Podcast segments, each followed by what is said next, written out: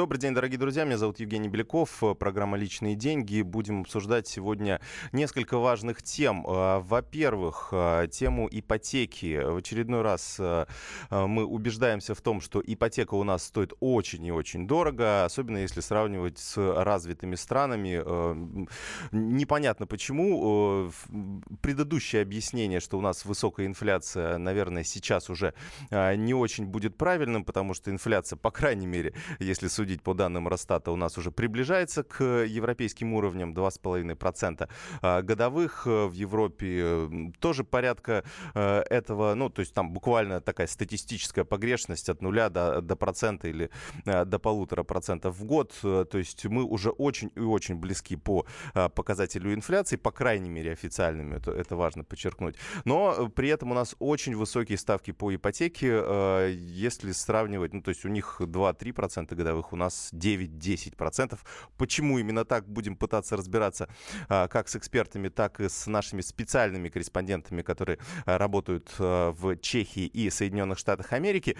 И эм, во второй части нашей передачи обсудим эм, планы, которые были озвучены на Петербургском международном экономическом форуме. Обсудим это с Константином Бабкиным, лидером партии дела и предпринимателем, эм, который очень э, резко высказался на эту тему э, в, на своей страничке в социальных сетях, и, э, и не зря. Э, обсудим, чем нам грозят те планы, которые хотят реализовать в жизнь чиновники. Э, в ближайшее время. Их очень много, мы их обсуждали уже в эфире. Э, посмотрим, что скажет э, Константин Бабкин. Ну, что касается ипотеки. Ну, я уже основные цифры озвучил. Давайте теперь узнаем все-таки, каковы причины, как, и какие прогнозы по ставкам на ближайшее будущее. Рад приветствовать в нашем эфире Сергея Гордейко, руководителя аналитического центра ООО «Русипотека». Сергей, здравствуйте. Здрасте. Да. Расскажите, пожалуйста, да, вот у, все задаются этим вопросом. А, почему же все-таки у нас э, так сильно отличаются? Почему э, к инфляции не приближается ставка по ипотеке или если приближается, то очень медленно? Э, давайте так, значит, у нас э, она приближается, но приближается медленно, поэтому абсолютно правильно был задан вопрос. Э, надо отметить, что ежемесячно мы измеряем индекс предложений на рынке, и Центробанк измеряет по ставку по выданным кредитам. Так вот, в майсе измерить он опять снизился, да, на несколько там десятых, так называемых там процентных пунктов. Это первый момент, который подтверждает, что снижение идет не так быстро. Но надо отметить следующий вопрос. Когда нас сравнивают со ставками э, в э, других странах, и э, там нам рисуют таблицы, в которых 1, 2 там, процента, да, 3 да, да. ставка по кредиту, нас говорят, а у нас там сегодня там ставка 9 там, или там около того. Ну, здесь надо сказать следующее. Дело в том, что вообще доступность ипотечного кредитования для нас вообще-то более важно. Надо измерять не только ставкой, а самой главной характеристикой. Сколько денег у человека остается после выплаты по кредиту и может ли он прожить на эти деньги? Угу. Это первый вопрос. И второй, как он может накопить на первоначальный взнос? Соответственно, если а, начинаем с последнего вопроса, крайне простого. Если у нас ставки по депозитам будут 0,2 или 0,5, то человек даже откладывая на первоначальный взнос 20%, а у нас для средней квартиры эта сумма 400 или там 500 тысяч рублей, угу. ну, если мы берем московские, там, условно, так, ну, или там Подмосковье, да, там, э, то понятно, что накопление такой суммы при ставках 0,2 будет очень долго. При наших ставках накопления в банках, пусть 4-5%, это быстрее. То есть это к тому, что... Ну, это не сильно быстрее, так уж, основно, да, ну, основное это... Да, но самое главное следующее. В структуре нашего потребления, вот то, что я сказал в начале, сумма денег, которая нужна, чтобы человек комфортно э, жил после выплат по кредиту, это важнее всех процентов потому что у нас в структуре расходов, э, во-первых, не такая закредитованность населения, у нас э, нагрузка кредитная намного меньше, чем в других странах. И второе, у нас до сих пор меньше коммуналка, налоговая и так далее. И получается, что вот для нас, для нашей страны, для нашего вот такого специфического сегодняшнего, вот этого компромисса между ценами там на питание, на услуги и так далее, вот наши ставки, которые э, там 9% комфортные, 8% 5%, может быть, дойдет к концу года, будет очень комфортно, а 7% э, эта ставка будет суперкомфортна. А 3%, это... если будет? А, а 3%, вот смотрите, какая ситуация. Тут не надо лукавить. На среднем кредите, который исчисляется там 2 или там 2,5 миллиона, 1% снижения, ну или процентный пункт, как более корректно говорит, дает 1, 1 тысячу рублей в месяц. Вот я почему сказал про накопление? Ну, вы э, платите либо 20 тысяч, либо 15. Вот от 8 э, процентов ставки до 3 процентов это 5 тысяч рублей в месяц. А, ну, вот так все равно вот. Надо, угу. Вам все равно да, надо копить 400 там, тысяч рублей. Вам все равно надо жить. И вам, в принципе, вот вы заговариваете сами себе вот этой мифической цифры. Круто 8, круто 5. А я все говорю, угу. вы посмотрите, сколько денег физически у вас осталось после выплаты. И можете вы семьей так прожить 8 или 10 лет, или не можете? Но у нас, и Сергей, вот... а, а, а как прокомментировать? У нас же очень часто, вот даже по калькулятору, если посмотреть по кредитному, да. если мы вот берем вот нынешние ставки 9-10%, то все равно да. на больших сроках, 15-20 лет, в два раза вырастает стоимость недвижимости. Я так понимаю, что при ставках 2% нет, годовых нет. такого не будет. Значит, э, смотрите, э, тут, э, тут картина следующая. Значит, надо понимать, что математика аннуитетного платежа, это степенная функция, устроена таким образом, что на очень вот выигрыш в ставке, да, uh-huh. или вы вот сейчас упомянули слово переплата переплаты это важнейшая характеристика, которую э, человек видит. Она, естественно, зависит от двух вещей. Это э, срок кредита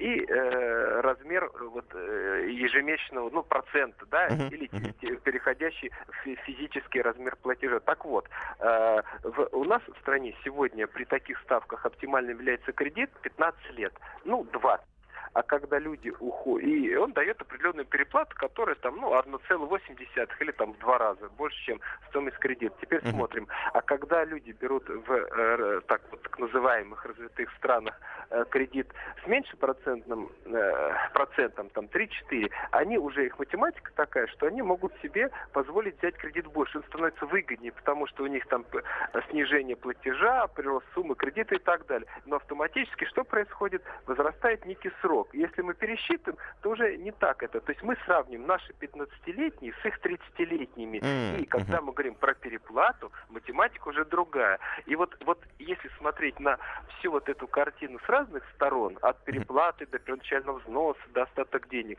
то э, ситуация у нас не выглядит так трагично, когда просто тупо сравнить 3% ставка и да, 8%. Да, да. Э, Сергей, какой, нас... какую-то да. рекомендацию можете дать, э, чтобы мы так э, вышли на, на совет? Вот Рек... что сейчас сейчас стоит подождать, например, э, Значит, пока ставки еще э, опустятся, или можно ну, брать сейчас? Смотрите, у нас э, темп снижения ставок исчисляется, как я говорил, там 0,1 в месяц. В какой-то месяц она может сделать там 0,05. То есть грубо говоря, тот э, ориентир, который дал президент 8%, мы к нему придем. Но это будет не завтра. Аналитики и специалисты практики, в общем-то, спорят, это будет в этом году, либо в следующем. Но для человека это одна тысяча рублей в месяц на стандартной квартире. Соответственно, если на сегодня у человека есть возможность платить, ему без разницы, платит он 18 либо 19 тысяч в месяц, да, uh-huh. или 20, но если есть первоначальный взнос, он нашел квартиру своей мечты, пока цены стабильны, а мы надеемся не останутся, то он должен исходить от возможности приобрести, потому что может оказаться, у него есть первоначальный взнос, у него есть а, возможность платить, но нет квартиры, которая ему нужна, потому что банально все дома в Юране застроены, ему надо переезжать за 30 километров. Ну да, понятно. А если есть возможность, значит, э, лучше инвестировать сейчас. Спасибо вам большое. Сергей Гордейко, руководитель аналитического центра «Рус Ипотека», был у нас на прямой связи со студией. А, действительно, у нас э, такая парадоксальная ситуация. С одной стороны, мы, а, нам бы, конечно, хотелось, чтобы у нас ставки были ниже, были такими, как они, э, например, в развитых странах мира. Об этом мы буквально поговорим через несколько минут. Так, помечтаем, да, узнаем зарубежный опыт. Но при этом у нас очень сильно растет спрос на ипотеку. На 70% э, больше кредитов было выдано с начала этого года, если сравнивать с предыдущим э, годом, с первым кварталом. Это какой-то феноменальный результат, хотя ставки действительно еще пока высокие. Ну, тему продолжим через пару минут. Личные деньги. Британские ученые доказали, у тех, кто слушает подзарядку, в два раза медленнее садится телефон. Утреннее шоу «Подзарядка» с Вероникой Борисенковой и Сергеем Красновым слушайте по будням с 7 до 11 утра по московскому времени.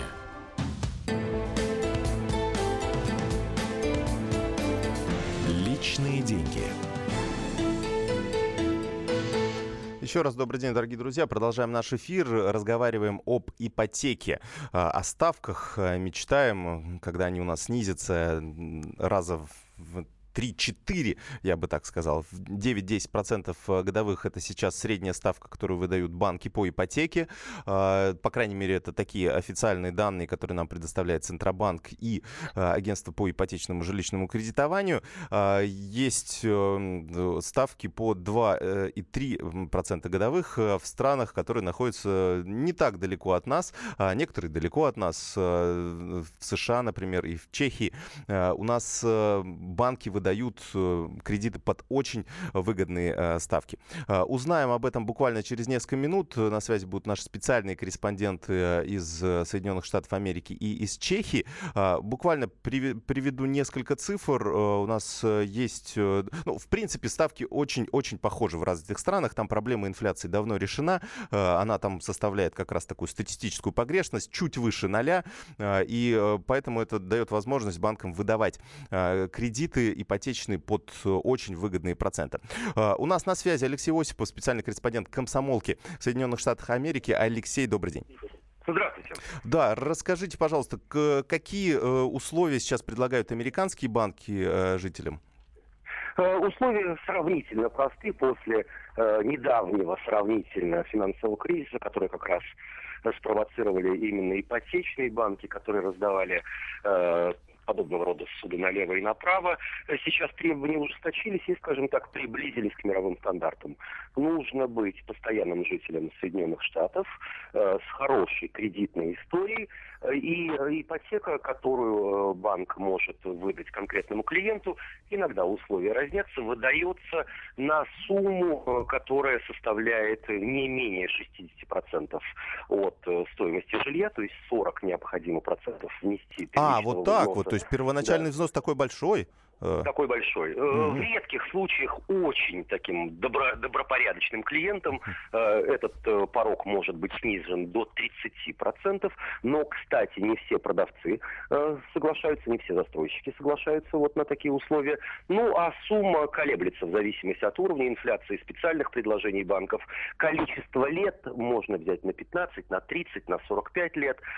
Сумма сегодня вот в штате Нью-Йорк составляет в среднем 3,4% годовых. А, а, все-таки не 2%, как у нас. У нас просто есть некоторые таблички, гуляют они по социальным сетям, мол, полтора процента, два процента, то есть все-таки три с половиной примерно? 3,4% сегодня составляет угу. уровень. Он может колебаться. Все зависит от того, какой договор с банком вы заключили. Либо это фиксированная сумма, либо фиксированный процент, либо он может колебаться в зависимости от каких-то внешних факторов. Но принципиально важный момент, э, который э, отличает, скажем так, американскую ипотеку от всех остальных, э, в Америке проценты по ипотеке можно списывать в качестве той суммы, которая освобождена, точнее, за, зачитывать их э, в счет налогов. А. И э, если среднестатистическая семья, у которой есть и соответствующий доход, и ипотека, по сути дела может обойтись нулевой ставкой, то есть ипотека ей будет практически бесплатной. То есть, получается, зачитывается полностью, грубо говоря, семья должна заплатить какое-то количество налогов, и они полностью, вот э, то количество процентов, которые отдали банков, могут э, зачесть вот в ту сумму? Исключительно, да, исключительно проценты, не саму uh-huh. сумму ипотеки. Что же касается подарков, материнского капитала и вот подобных социальных uh-huh. льгот, в Америке их нет. Исключение составляют ветераны, то есть люди, отслужившие в рядах американской армии определенное количество лет, либо в рядах национальной гвардии. Э, там есть определенного рода льготы, но вот первый ребенок, второй ребенок, материнский капитал, этого не существует. Есть ли какие-то ограничения? Э, ну, ну, например, да, не знаю, на э, досрочный возврат кредита или какие-то, может быть, скрытые комиссии и платежи?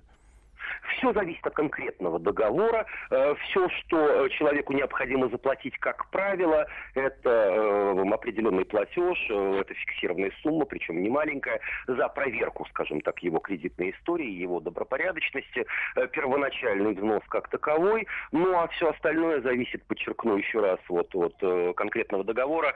Скрытые комиссии могут взиматься, они допустимы, но, как правило, американцы уже набили руку и, в общем, достаточно четко вычитывают каждое слово договора и, конечно же, привлекают для этого юриста. Ясно. Спасибо большое. Алексей Осипов, собственный корреспондент комсомолки в Соединенных Штатах Америки. Я напомню, что программу Алексея Осипова «Две державы» слушайте по субботам ровно в 19 часов. А, действительно, вот э, очень, что, что мне э, было интересно как раз в этом опыте американском, что можно все проценты, которые платишь банку, э, зачесть в уплату налогов. Понятно, что в Америке там как-то посложнее система налогообложения, приходится нанимать налоговых консультантов для того, чтобы даже физическим лицам а, заполнить декларацию и заплатить все налоги. К налогам в Америке относятся очень серьезно, очень дотошно, поэтому вот, но такая возможность дает действительно сэкономить. То есть мало того, что еще и ставки 3,5%, 3,4%, а, но и есть возможность э, всю переплату, по сути, заложить э, вот в это. У нас тоже такая система есть. Э, у нас есть система налогового вычета. Я думаю, что этим пользовались.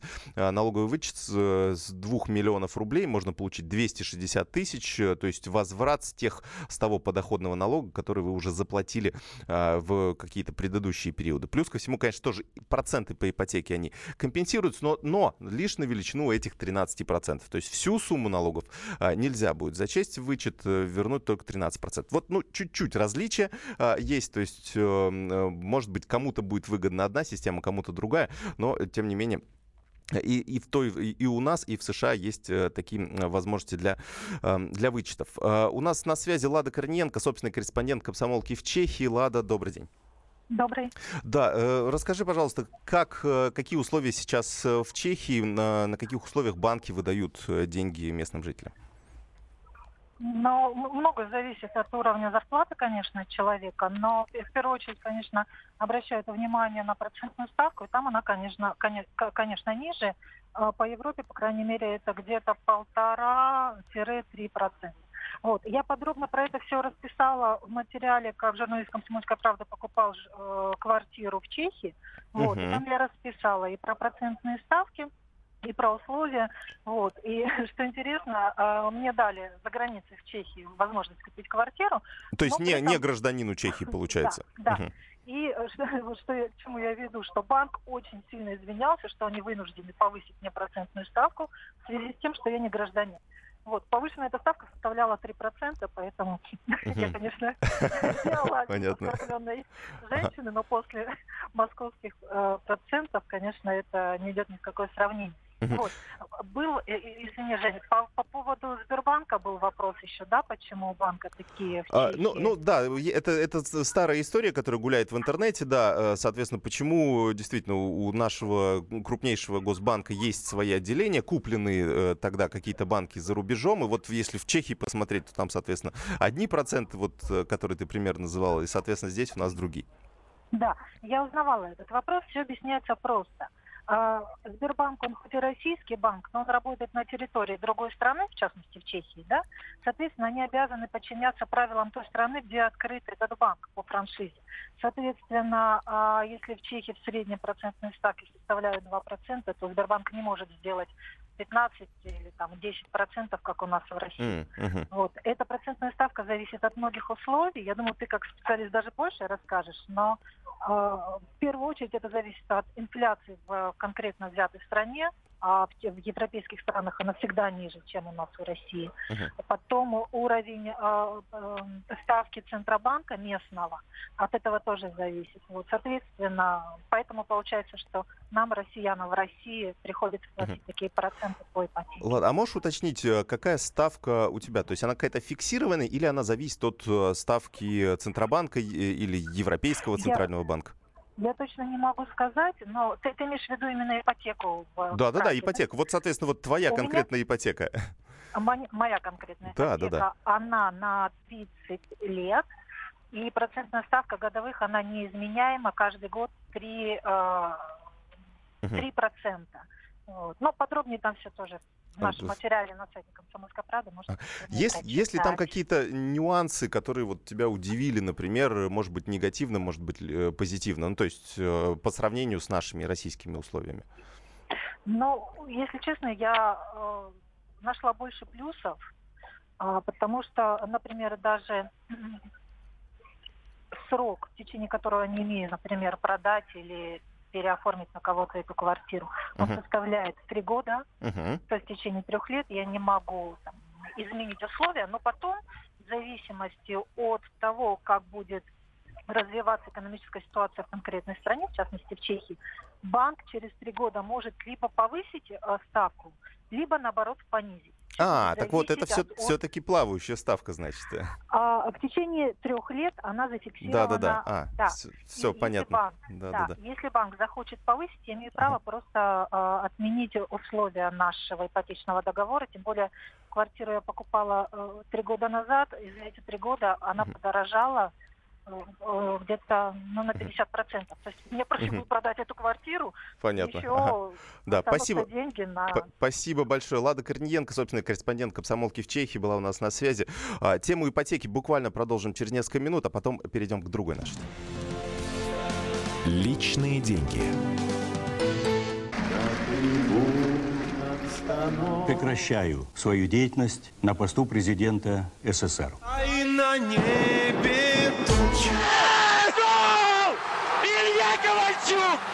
не верю своим глазам! Это с нами уже явно было. Это дежавю. Воспоминания о прошлом, о том, что было в детстве и молодости, то, что мы бережно храним в памяти. Программу «Дежавю» слушайте по будням с 11 вечера по московскому времени.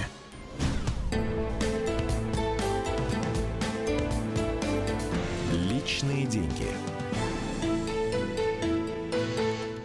Продолжаем наш эфир, дорогие друзья. Меня зовут Евгений Беляков и, и э, обсуждаем тему ипотеки. Э, мы прослушали э, и мнение нашего российского эксперта по тому, как у нас будут снижаться ставки. Есть э, позитивный прогноз. Нам бы хотелось, чтобы э, ставки, конечно, снижались э, быстрее, чем э, это происходит сейчас. Но, тем не менее, э, как есть уж, так и есть. Примерно 9% годовых, а может быть даже 8% годовых, это то, что нам обещают на, в ближайший год год-два, а, если, конечно, э, не подскочит инфляция, потому что у нас э, ставки, к сожалению, э, все-таки отталкиваются не от инфляции, а отталкиваются от ставки, от ключевой ставки Центрального банка. И он не спешит пока эту ставку опускать, 7,25%, она на этом уровне зафиксирована. Как мы часто обсуждали с экспертами, они примерно считают, что где-то 1,5-2%, ну, скорее даже в наших условиях это где-то 2-3%, 3% это а, та маржа, которую должны забирать себе банки на окупаемость всех этих а, кредитов на содержание своего аппарата и так далее. То есть э, в любом случае 7 плюс 2 или 3 процента это у нас и получается 9-10 процентов годовых. Можно э, с развитием различных технологий можно снизить эту ставку, но а, пока до этого дела не дошло, все-таки базовый показатель это ключевая ставка Центробанка. Если она будет снижаться, то будут снижаться и ставки и по ипотеке, и по другим видам кредитов. Сейчас этого пока не происходит, и именно из-за того, что у нас э, достаточно высокая инфляция. А высокая инфляция у нас из-за чего? Из-за того, что у нас эм, э, планируется, э, у нас планируются большие реформы, э, которые э, могут подстегнуть э, рост цен в ближайшее время. Ну, во-первых, это налоговая реформа, о которой мы уже говорили в предыдущем нашем эфире. Э, сейчас обсуждается, как э, будет изменена налоговая система. В частности, э, некоторые налоги нам предлагают поднять. Это активно обсуждалось на Петербургском международном экономическом форуме. А, так вот, э, например, повышение НДС с 18 до 20 процентов, мы тоже об этом уже говорили в эфире, э, оно приведет к увеличению э, нагрузки на нас в виде цен на товары и услуги на 1-1,5%. То есть, грубо говоря, если сейчас Центробанк планирует, ну, если в прошлом году у нас 2,5% годовых инфляция была, Центробанк пока оставляет свой прогноз на уровне 4%, то дополнительный процент полтора придет к тому, тому, что у нас опять инфляция уйдет на уровень 5-6% годовых. Конечно, о снижении ключевой ставки в таких условиях говорить точно не приходится, учитывая такую консервативную политику Центрального банка. Все это мы сейчас будем обсуждать с Константином Бабкиным, предпринимателем, главой партии «Дело». Здравствуйте, Константин Анатольевич. Здравствуйте. Здравствуйте. Да, у вас такой яркий пост в социальных сетях по итогам форума в Санкт-Петербурге. Я тоже на нем был. Действительно, такое ощущение, что сейчас в, ну, в ближайшие несколько лет государство решило просто выжить нас до нитки. То есть нам сразу поднимают все, у нас растет цена на бензин, у нас планируется повышение налогов, пенсионного возраста. Вот все-все реформы, которые откладывались, болезненные, которые вроде как должны были сделать, но, э, но не хотели по тем или иным причинам, да, или ждали выборов, вот решили сразу одни, одним моментом принять, просто чтобы нас огреть по голове очень сильно. Вот правильно я понимаю, что вот так сейчас происходит? Ну, судя по риторике, которая была на форуме, то да, так будет происходить. И это, конечно, очень печально. Uh-huh. Сегодня ну, вот я занимаюсь действительно производством, э, сельхозтехнику мы производим в нашей компании. Ну, и мы сравниваем условия, в которых работаем мы здесь и работают коллеги э, в Казахстане, на Украине, в Германии, в Канаде, США. Ну, и, вы знаете, сравнение часто в пользу наших конкурентов и коллег. Uh-huh. Россия сильно передавлена вот высокими тарифами, высокими налогами, дороговизной на все, включая перевозки, коммунальные услуги. И сейчас в этих условиях еще повышать э, uh-huh. вот это давление на, на тех, кто занимается реальным делом в России, ну, это, конечно, печально. И не, не, не тот метод это, который приведет э, э, к увеличению даже налоговых поступлений. Значит, дальше повышать налоговую нагрузку ну, такой образ действий приведет к тому, что и дальше еще экономика будет тормозиться, разгоняться инфляция, ну и меньше будет реальных доходов у государства. Вот в вашем э, посте было интересное э, такое заявление о том, что у нас налоговые сборы выросли аж на 30% просто за счет более жесткого подхода налоговых служб. Вот это, это что значит? То есть, э, э, как сказать, штрафы или, или что это? Что имеете в виду? Ну, действительно, это официальные данные. Вот в, в прошлом году э, экономика выросла на полтора процента, при этом налоговые поступления на 30 процентов э, увеличились. Э, более, ну, такие скрытые увеличения, скрытое увеличение налогового пресса. Ну, что это, как, связ, как это выглядит на практике? Ну, например, налог на землю. Формально остался, не изменился в прошлом году, но изменились коэффициенты э, и, и оценки земли. А, понятно. Угу. Да, они стали более жесткими, и земли мы теперь платим значительно больше угу. налогов, чем платили до этого. Процентов на 30 вот как раз. У... Вот, возрос Платон, возросли акцизы в прошлом году, угу. налоги на, налог на добычу полезных ископаемых. У нас, а, Константин Анатольевич, у нас сейчас да. государство говорит как? То есть э, вот мы э, планируем большие социальные, э, значит, реформы, э, мы хотим больше денег выделять на образование, здравоохранение, ну вот те, те самые майские указы, да? Нам для этого нужны триллионы рублей, мы же их должны откуда-то взять. Ну вот, собственно, вот по чуть-чуть, по сусекам вот здесь, здесь, здесь и собрали. Вот э, как считаете, э, вот это единственный выход или можно как-то по-другому эти деньги найти? Ну, конечно, если более долго, э, так, дальновидно подходило правительство к, э, к своим э, исполнению задач, то они бы не повышали налоги, а снижали бы их. То есть создали бы, нужно создать условия для того, чтобы экономика в России росла. Вот. Нужно поэтому не запредельно высокую ключевую ставку, а гораздо более низкую, более низкие налоги, Э, вот. И э, вот этих низких налогов, если экономика будет расти, если она будет гораздо более крупная, чем сегодня, то низких налогов государство в итоге соберет больше, чем сегодня uh-huh. собирает. Вот. А, так, э, а какие налоги вот стоит понизить, вот на, на ваш взгляд? Вот какие осно- основные у нас тормозы сейчас в развитии вот в этой системе? Ну, тут, смотрите, надо внести и определенную идеологию в налоговую систему. Налоговая система должна стимулировать. Не просто ставить себе задачу выдавить как можно больше денег, не обращая внимания на последствия экономики. Она uh-huh. должна стимулировать вот развитие. Это значит, в первую очередь, надо вернуть инвестиционную так называемую льготу, э, которая действовала при правительстве Примакова и которая действует во всех э, развитых и развивающихся странах. А что это значит? Пред, да. Предприятие, которое вкладывает деньги э, в развитие свое, закупает станки, производит какие-то конструкторские разработки, просто ремонт производит у себя на предприятии. Вот эти деньги, они облагаются значительно меньшим по меньшим ставкам, э, чем э, деньги, ну, направляемые на, не знаю, на просто потребление. Uh-huh, uh-huh. Вот. То есть налог, инвестиционная льгота по налогу на прибыль, но и по другим налогам. То есть деньги, направляемые в инвестиции, они гораздо меньше должны облагаться. Это вот такая простая мера, она приведет к тому, что больше будет, ну, быстрее станет экономика развиваться. Uh-huh. Вот. Еще важный момент это налоговый маневр. Вот сейчас правительство повысило акцизы на производство топлива и подняло НДПИ, и сразу подорожал резко бензин. Да, вот, мы все это заметили. Это, это демотивирует э, экономику развиваться. Сразу подорожали перевозки, э, сразу подорожало производство всех товаров, подорожало электричество, отопление и подра... Э, э, снизилась конкурентоспособность нашей экономики. Вот По сути, кстати, то самое, только наоборот. Кстати, я вот такой вывод из ваших слов делаю. С одной стороны, э, просто вот когда вы говорите Центробанку, например, понижайте ключевую ставку, у них такой стандартный контраргумент, а, тогда у нас резко повыс... может резко повыситься инфляция. Но с другой стороны, когда вот они вот таким образом собирают все, ну, выдаивают, в общем, бизнес а, с других сторон, то получается, что опять же инфляция будет возрастать. То есть и экономику не восстанавливаем, и инфляция возрастает.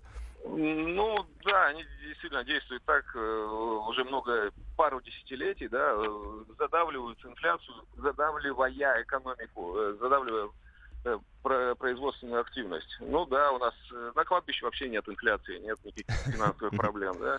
Вот. И они таким образом задушили своей политикой, так называемой консервативной денежно-кредитной политикой, они сделали ну, развитие производства крайне медленным и невыгодным. И, и из-за этого, кстати, и товары дорожают э, российского производства, и иностранного производства, и получается та самая инфляция, с которой. Центробанк борется. А вы как считаете, вот, вот ключевую ставку до, до какого уровня стоит по, э, понизить для того, чтобы это ну, э, стимулировало экономику развиваться? Э, я бы ее снизил там до полпроцента годовых. Вот я думаю, что адекватная была бы цифра mm-hmm. такая сегодня.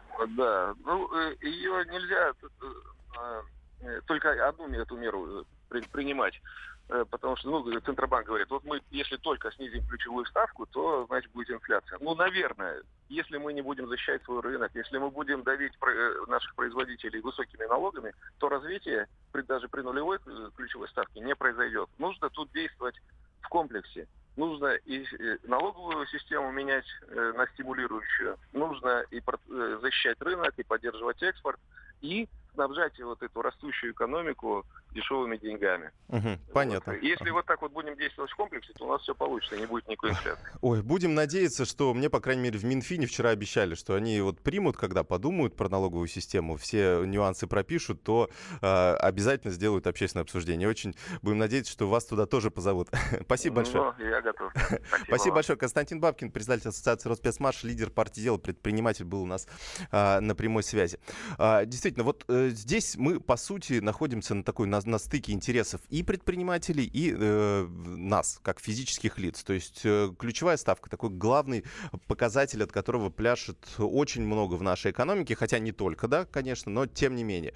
Э, от нее зависит, э, от ее уровня, сколько мы э, платим за ипотеку, сколько мы в итоге, какой у нас ежемесячный платеж, 20 или 15 тысяч, как и сказал нам, конечно, эксперт в начале э, нашей сегодняшней передачи, что вроде как разница-то небольшая, даже если ставка упадет, например, до 2-3% годовых по ипотеке. Но, тем не менее, 5 тысяч в месяц, извините, это 60 тысяч рублей, 600 тысяч э, рублей в, э, за 10 лет. Так что это э, такой серьезный показатель. Ну, а для бизнеса это, конечно, действительно облегчение, э, облегчение э, в получении э, более дешевых займов. Это тоже очень хорошо сказывается на развитии, потому что чем меньше мы, э, кредитная нагрузка, тем, э, соответственно, больше вероятность вкла- вложения этих средств в какие-то инвестиционные проекты. Ну, все это будем обсуждать и, и в рамках наших радиоэфиров, э, и в рамках наших публикаций. Кстати, э, для тех, кто плохо воспринимает на слух, можете э, заходить на наш сайт, там все подробно описано в разделе «Экономика», и можно, кстати, подписаться на конкретного автора.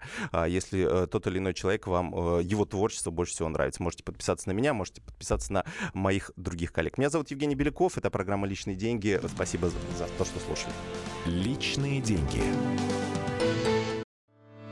Главное аналитическое шоу страны. Михаил Зинович Юрьев, Михаил Владимирович Леонтьев, Илья Савельев. Это главтема. Они знают, как надо. Мы несем свою миссию выработать мысль о том, как должно быть. Программа «Главтема» на радио «Комсомольская правда». Слушайте в прямом эфире каждый четверг с 20.00 по московскому времени.